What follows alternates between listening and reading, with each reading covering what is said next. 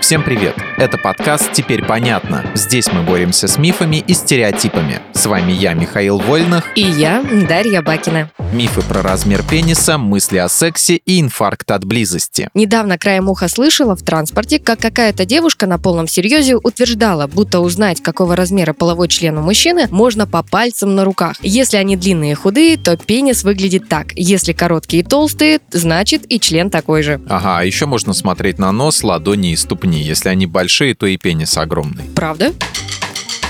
Даш, ну ты чего? Это, конечно же, миф. Не существует никаких научно доказанных фактов, которые бы подтверждали, что размер полового члена как-либо связан с размером ступни, ладони или носа. А про пальцы я вообще впервые слышу. Ладно, поняла. А как насчет популярной фразы «размер имеет значение»? Пока ты произносила эту фразу, где-то в мире несколько мужчин уже успели погуглить, как увеличить член в домашних условиях. Ага, без регистрации смс. Начну с того, что средняя длина пениса у мужчин в эрегированном состоянии чуть больше 13 сантиметров сантиметров. И это не мои наблюдения, а данные, которые опубликовали сотрудники урологического журнала BJU International. Ну то есть 13 сантиметров это не стандарт или норма какая-то, это, как говорится, средняя температура по палате. У кого-то больше, у кого-то меньше, это естественно. И вообще-то, по мнению женщин, гораздо важнее не размер пениса, а умение им пользоваться. Ну, насчет умения даже не буду спорить. Тем более, что у меня еще есть парочка девчачьих вопросов. Из каждого утюга говорят о том, что женщины могут жить без интимной близости чуть ли не годами и не думать о ней вообще. Сразу скажу, что это бред, все мы разные и нельзя, конечно же, грести всех под одну гребенку. Но сейчас речь не об этом, а о том, что у мужчин мысль о сексе возникает каждые 7 секунд. Это правда? Если да, то это меня пугает. Бояться нечего, потому что это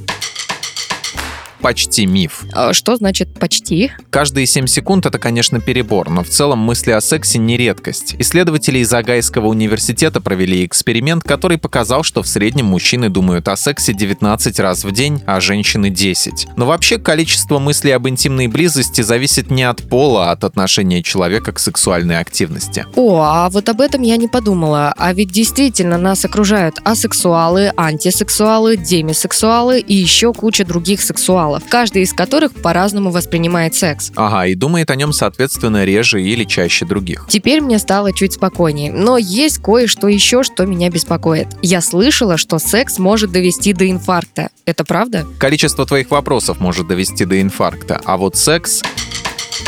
Нет это очередной миф. Физическую нагрузку на сердце во время секса вполне можно сравнить с другими повседневными нагрузками. Например, с подъемом по лестнице на несколько этажей. При подъеме пульс повышается до 110-130 ударов в минуту, а систолическое артериальное давление до 150-180 мм ртутного столба. Такие показатели не представляют серьезной опасности даже для больных сердечно-сосудистыми заболеваниями, а для здоровых людей тем более. Врачи сравнивают укол с укусом комарика, а Миша – секс под подъемом по лестнице. Хотя ладно, так даже проще. Если бы ты назвал мне только цифры, я бы запуталась. А теперь все понятно.